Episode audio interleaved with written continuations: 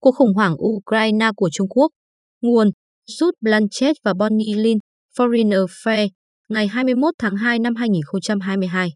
Biên dịch: Nguyễn Thị Kim Phụng. Bản quyền thuộc về dự án nghiên cứu quốc tế.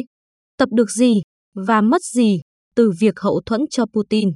Khủng hoảng Ukraine chủ yếu là cuộc đối đầu giữa Nga và phương Tây, nhưng bên cạnh đó, còn có một người chơi khác đang lúng túng bên lề, Trung Quốc.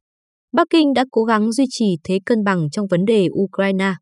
Một mặt, họ đứng về phía Nga, đổ lỗi rằng chính sự bành trướng của NATO đã gây ra khủng hoảng và cáo buộc rằng những dự đoán của Mỹ về một cuộc xâm lược chỉ làm trầm trọng thêm vấn đề. Mặt khác, đặc biệt là khi nguy cơ xung đột quân sự ngày càng gia tăng, nước này đã kêu gọi sử dụng con đường ngoại giao thay cho chiến tranh. Nếu Bắc Kinh biết chơi đúng cách, họ sẽ duy trì quan hệ chặt chẽ với Moscow, bảo vệ quan hệ thương mại với Ukraine, giữ EU trong quỹ đạo kinh tế của mình và tránh được hệ quả từ các lệnh trừng phạt của Mỹ và EU lên Moscow, cùng lúc đó ngăn cản quan hệ với Mỹ xấu đi đáng kể. Tuy nhiên, việc đạt được bất kỳ một trong những mục tiêu này là khả thi, còn đạt được tất cả lại là điều bất khả. Nếu Nga xâm lược Ukraine, Bắc Kinh có thể trở thành cứu cánh cho Moscow, cứu trợ kinh tế để xoa dịu tác động từ các lệnh trừng phạt của Mỹ. Nhưng làm như vậy sẽ gây tổn hại cho mối quan hệ của Trung Quốc với châu Âu, kích động những hậu quả nghiêm trọng từ phía Washington và khiến các quốc gia không liên kết truyền thống như Ấn Độ ngày càng xa vào vòng tay của phương Tây. Ngược lại, nếu Bắc Kinh từ chối Moscow, thì nước này có thể làm suy yếu quan hệ đối tác chiến lược thân thiết nhất vào thời điểm mà tình hình an ninh đang xấu đi ở châu Á và bản thân họ đang rất cần sự trợ giúp từ bên ngoài. Cuộc khủng hoảng ở Ukraine đang phơi bày những giới hạn trong chính sách đối ngoại của Chủ tịch Trung Quốc Tập Cận Bình. Các khát vọng toàn cầu của Bắc Kinh hiện đang mâu thuẫn với mong muốn duy trì sự mơ hồ có chọn lọc trong một số chính sách của mình. Dù các nhà lãnh đạo Trung Quốc có thể không nhận ra điều đó, nhưng sự liên kết chặt chẽ hơn của họ với Nga không hẳn là nước đi thận trọng. Lợi ích của động thái này chỉ là giả định và về dài hạn, một ngày nào đó, Nga có thể đáp lại bằng cách ủng hộ nguyện vọng lãnh thổ của Trung Quốc hoặc hợp tác để sửa đổi cấu trúc quản trị toàn cầu. Tuy nhiên, cái giá đối với chiến lược toàn cầu nói chung của Trung Quốc là thực tế và tức thời. Trục Bắc Kinh Moscow chặt chẽ hơn sẽ khuyến khích các đối thủ của Trung Quốc cân bằng chống lại nó, giúp họ có thêm lý do để thiết lập các quan hệ kinh tế và quân sự chặt chẽ hơn nhằm tự vệ trước sự hung hăng của Trung Quốc. Ở các thủ đô của châu Âu, nơi mà sức hấp dẫn từ thị trường Trung Quốc khổng lồ trước đó đã làm thui chột những nỗ lực chống lại nước này, Bắc Kinh đang phải đối mặt với sóng gió chính trị mạnh mẽ. Ở Mỹ, cảm xúc dành cho Trung Quốc thậm chí còn u ám hơn. Nếu chiến tranh nổ ra ở Ukraine, nhiều chính trị gia Mỹ sẽ cáo buộc Bắc Kinh đã để tay mình dính máu. Ở Ukraine, Trung Quốc đang chơi một trò chơi nguy hiểm, có thể khiến họ phải hối hận. Một cuộc khủng hoảng không mong muốn. Bắc Kinh chắc chắn muốn khủng hoảng lần này không tồn tại. Trước tiên, Ukraine là một đối tác thương mại quan trọng của Trung Quốc, với hơn 15 tỷ đô la Mỹ trao đổi thương mại song phương vào năm 2020. Quốc gia này cũng là cửa ngõ quan trọng vào châu Âu và là đối tác chính thức của sáng kiến Vành đai và Con đường, nỗ lực địa chính trị hàng đầu của Tập. Tháng trước, Tập đã gửi lời chào tới Tổng thống Ukraine Volodymyr Zelensky, lưu ý rằng kể từ khi thiết lập quan hệ ngoại giao cách đây 30 năm, quan hệ Trung Quốc-Ukraine luôn duy trì đã phát triển ổn định và chắc chắn. Khi nói chuyện riêng, nhiều chuyên gia Trung Quốc đã than thở rằng Bắc Kinh, vì ngại làm phật lòng Moscow, đã không làm nhiều hơn để hỗ trợ một đối tác quan trọng trong sáng kiến Vành đai và Con đường. Bắc Kinh cũng không muốn công khai ủng hộ việc chiếm đất của Nga, vì lo ngại sâu sắc rằng những nước khác có thể sử dụng logic tương tự để làm suy yếu chủ quyền lãnh thổ của Trung Quốc. Tất nhiên, Trung Quốc cũng không phải luôn phản đối chủ nghĩa xét lại về lãnh thổ, mà ví dụ nhãn tiền là các hành động của họ ở Biển Hoa Đông và Biển Đông, lối cư xử của họ ở biên giới Ấn Độ và sự thèm muốn của họ đối với Đài Loan. Tuy nhiên, điều mà nước này phản đối là chủ nghĩa xét lại do các cường quốc khác thực hiện, bao gồm cả Nga. Cho đến hôm nay, nước này vẫn chưa công nhận việc Nga sáp nhập Crimea vào năm 2014. Các nhà lãnh đạo Trung Quốc chắc chắn nhận thức được rằng bất kỳ sự ủng hộ nào đối với Nga tại Ukraine cũng sẽ làm trầm trọng thêm quan hệ với EU và Mỹ. Các chiến lược gia Trung Quốc coi Nga, Mỹ và châu Âu là những nhân tố quan trọng nhất đối với cân bằng quyền lực toàn cầu. Từ lâu, họ đã xem ước mơ của châu Âu về một thế giới đa cực là phù hợp với giấc mơ của chính họ. Bằng cách làm trầm trọng hơn chia rẽ giữa Nga và châu Âu, một cuộc xâm lược của Nga vào Ukraine do đó sẽ có nguy cơ phân chia các cường quốc mạnh nhất thành hai khối. Một bên là Nga và Trung Quốc, bên kia là Mỹ và châu Âu, tái tạo các thỏa thuận an ninh thời chiến tranh lạnh, vốn bị Trung Quốc công khai phản đối kịch liệt. Tệ hơn, Trung Quốc lại còn liên kết với quốc gia yếu nhất trong ba cường quốc còn lại. Do đó, rất khó xảy ra việc tập bật đèn xanh cho Tổng thống Nga Putin xâm lược, như một số tuyên bố. Thông qua thông điệp ngoại giao cực kỳ cẩn trọng, Bắc Kinh đã công khai ủng hộ lập trường của Moscow chống lại sự bành trướng của NATO, nhưng vẫn nhấn mạnh hy vọng có thể tìm được một giải pháp ngoại giao. Như Tập đã nói trong cuộc điện đàm ngày 16 tháng 2 với Tổng thống Pháp Emmanuel Macron, tất cả các bên liên quan nên tuân thủ hướng dàn xếp chính trị chung, tận dụng tối đa các nền tảng đa phương và tìm kiếm một giải pháp toàn diện cho vấn đề Ukraine thông qua đối thoại và tham vấn. 3 ngày sau, Ngoại trưởng Trung Quốc Vương Nghị lặp lại thông điệp đó, gọi thỏa thuận Minsk, hai hiệp ước ký năm 2014 và 2015 là lối thoát duy nhất cho vấn đề Ukraine.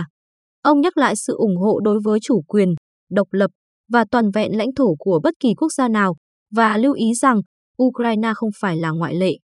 Đi cả hai con đường. Đây là lúc mà lập trường của Bắc Kinh bắt đầu trở nên thiếu mạch lạc. Họ đang kêu gọi xuống thang căng thẳng, nhưng cùng lúc lại dung túng cho sự hiếu chiến của Moscow bằng cách công khai ủng hộ các yêu cầu của Nga và nỗ lực giảm bớt những hậu quả từ chính sách răn đe của phương Tây. Việc Bắc Kinh mua thêm năng lượng của Nga và tăng cường sử dụng đồng nhân dân tệ thay vì đô la Mỹ trong các giao dịch song phương có thể cách ly Nga khỏi các lệnh trừng phạt của Mỹ. Tuyên bố của Bộ Ngoại giao Trung Quốc rằng những cảnh báo của Mỹ về một cuộc xâm lược có thể xảy ra do Nga là thông tin sai lệch, đã làm suy yếu chính lời kêu gọi đối thoại của Bắc Kinh, vì những cảnh báo của Mỹ trên thực tế là một lời kêu gọi tiến hành ngoại giao khẩn cấp. Dù cố ý hay không, Bắc Kinh đã tự gán mình vào chủ nghĩa giết lại của Moscow trong một tuyên bố chung đáng chú ý với Putin, được đưa ra vào ngày 4 tháng 2, Tập không chỉ khẳng định một thế giới quan ý thức hệ chung giữa hai cường quốc độc tài, mà còn liên hệ sự mở rộng của NATO với nhu cầu của Nga và Trung Quốc nhằm chống lại những nỗ lực của các thế lực bên ngoài, nhằm phá hoại an ninh và ổn định ở mình ngoại vi chung của hai nước này. Hai nhà lãnh đạo tuyên bố phản đối việc NATO mở rộng hơn nữa và kêu gọi Liên minh Bắc Đại Tây Dương từ bỏ các phương pháp tiếp cận chiến tranh lạnh bị ý thức hệ hóa của mình. Họ tiếp tục, hai bên chống lại việc hình thành các cấu trúc khối khép kín và các phe đối lập ở khu vực châu Á-Thái Bình Dương, và luôn cảnh giác cao độ về tác động tiêu cực của chiến lược Ấn Độ Dương-Thái Bình Dương của Mỹ đối với hòa bình và ổn định trong khu vực. Việc xóa mờ những lo ngại của Nga về NATO cùng những lo ngại của Trung Quốc về hoạt động của Mỹ ở châu Á có thể mang lại cho Tập tình đồng chí nhất thời với Putin, nhưng ông sẽ phải trả giá bằng mối quan hệ với phương Tây, với những phản ứng mà người ta có thể dự đoán. Như Jens Stoltenberg, Tổng thư ký NATO, nói với báo chí vào ngày 15 tháng 2, về cơ bản, những gì chúng ta thấy là hai cường quốc độc tài, Nga và Trung Quốc, đang hoạt động cùng nhau. Dù Bắc Kinh công khai than phiền về tâm lý chiến tranh lạnh, mà họ cho là động cơ thúc đẩy chính sách của phương Tây, mối quan hệ ngày càng ấm áp của họ với Moscow không thể không nhắc nhở các nhà quan sát về quan hệ Trung Xô đầu những năm 1950. Không chỉ quan hệ của Trung Quốc với Mỹ và châu Âu sẽ bị ảnh hưởng. Thật vậy, sự ủng hộ của nước này cho ván cờ của Putin đang làm dấy lên nỗi sợ hãi ở sân sau của chính họ. Thủ tướng Nhật Bản Fumio Kishida đã tuyên bố phải xem xét khả năng nếu chúng ta dung túng cho việc sử dụng vũ lực để thay đổi hiện trạng, thì điều đó cũng sẽ có tác động đến châu Á, một cách nói bóng gió, gợi ý rằng Bắc Kinh có thể sẽ được khuyến khích bởi tính phiêu lưu của Putin. Bộ trưởng Quốc phòng Australia Peter Dutton đã cảnh báo rằng một cuộc xâm lược của Nga sẽ khuyến khích Trung Quốc đi bước nữa trong cưỡng chế Đài Loan. Hiện tại, Ấn Độ đã cố gắng giữ thái độ trung lập khi T.S. Tirumurti, đại sứ của nước này tại Liên Hợp Quốc, kêu gọi ngoại giao trong yên lặng và mang tính xây dựng. Nhưng với sự đối kháng ngày càng tăng giữa Ấn Độ và Trung Quốc, một cuộc xâm lược Ukraine do Trung Quốc hậu thuẫn chắc chắn sẽ đẩy New Delhi ra xa Moscow, về phía Australia, Nhật Bản và Mỹ. Quan điểm từ Bắc Kinh. Với những cái giá phải trả này, tại sao Trung Quốc lại chọn về phía Nga? Chắc chắn nước này nhận thức được rằng động thái của họ sẽ làm trầm trọng thêm căng thẳng với phương Tây và với các nước xung quanh khu vực ngoại vi của mình. Có thể Tập thực sự tin rằng Putin sẽ không xâm lược Ukraine, điều đó có nghĩa là việc ủng hộ ông ta bằng lời nói sẽ không gây hại gì. Có lẽ Putin đã cho Tập những lời đảm bảo riêng rằng hành động của ông chỉ nhằm đưa Mỹ và NATO vào bàn thương lượng. Tập cũng có thể đã không cập nhật quan điểm của mình dựa trên những gì đang diễn ra trên thực địa ở Ukraine. Sự ủng hộ của ông đối với việc Moscow phản đối NATO bành trướng chỉ bắt đầu từ tháng 12 năm 2021, theo lời kể từ phía Nga về hội nghị thượng đỉnh trực tuyến giữa hai nhà lãnh đạo.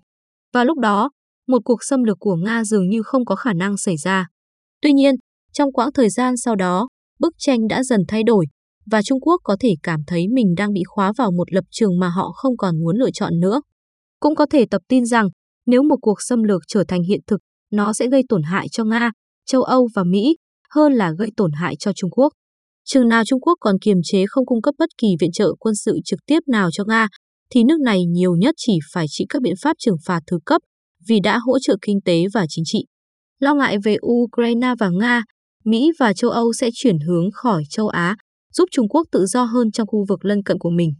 Nói tóm lại, dù một cuộc xung đột ở Ukraine là có hại cho tất cả mọi người, nhưng Trung Quốc có thể ít bị ảnh hưởng bằng phần còn lại. Đây là một lối suy nghĩ quá đơn giản và nguy hiểm. Hậu quả của chiến tranh ở Ukraine là quá khó đoán để biện minh cho việc đặt cược vào xung đột. Hơn nữa, gần như không có lý do để tin rằng Washington sẽ bị vùi dập bởi một cuộc chiến ở Ukraine. Dù các chiến dịch của Mỹ ở Afghanistan và Iraq có thể đã mở ra cơ hội chiến lược cho Trung Quốc hơn một thập niên trước, nhưng người Trung Quốc nên nhận ra rằng cách tiếp cận của chính quyền Biden đối với Ukraine được thiết kế chính xác là để tránh sa lầy vào một cuộc xung đột. Động lực thực sự sau hành động của Trung Quốc trong vấn đề Ukraine có thể liên quan đến một điều gì đó lâu dài hơn, sự hấp dẫn từ quan hệ hợp tác chặt chẽ hơn với Nga. Tập xem quan hệ này là phản ứng tốt nhất trong một môi trường an ninh ảm đạm, đặc trưng chủ yếu là quan hệ xấu đi với Mỹ.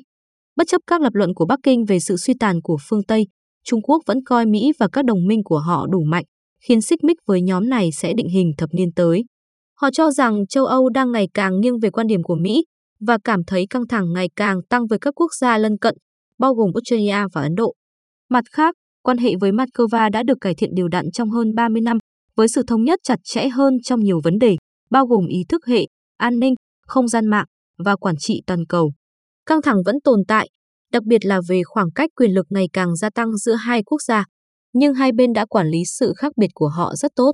Mối quan hệ cá nhân thân thiết giữa Tập và Putin, sự thù địch chung đối với Mỹ và sự gần gũi dù không đồng nhất trong tầm nhìn về trật tự thế giới, nhiều khả năng là đủ để củng cố mối quan hệ trong ít nhất một thập niên tới. Khi không có cường quốc hàng đầu nào khác ngoài Nga sẵn sàng hợp tác, Tập có thể đã đặt cược có tính toán rằng mối quan hệ bền chặt với Moscow có thể trở thành tài sản ròng cho Bắc Kinh. Khi Trung Quốc gia tăng các yêu sách lãnh thổ dọc vùng ngoại vi của mình, họ tìm đến Nga để chống lại các biện pháp kiềm chế. Nga cũng có thể trở thành cứu cánh cần thiết nếu có những nỗ lực quốc tế nhằm làm gián đoạn dòng chảy hàng hóa quan trọng đến Trung Quốc. Nga cũng sẽ ủng hộ lập trường của Trung Quốc đối với Đài Loan, và trong trường hợp xảy ra chiến tranh giữa Mỹ và Trung Quốc về hòn đảo này, Bắc Kinh có thể trông đợi sự giúp đỡ về kinh tế và ngoại giao của Nga. Sự liên kết ngày càng tăng của Tập với Moscow đang tạo ra tình thế khó khăn cho Trung Quốc. Trong cuộc cạnh tranh với phương Tây về trật tự toàn cầu, Nga trở thành một đối tác an ninh hấp dẫn. Nhưng bằng cách nâng cao mối quan hệ với Nga và chọn làm vậy ngay giữa cuộc khủng hoảng do Putin gây ra, Bắc Kinh đang mời gọi sự đáp trả mà mình không đủ khả năng chống đỡ.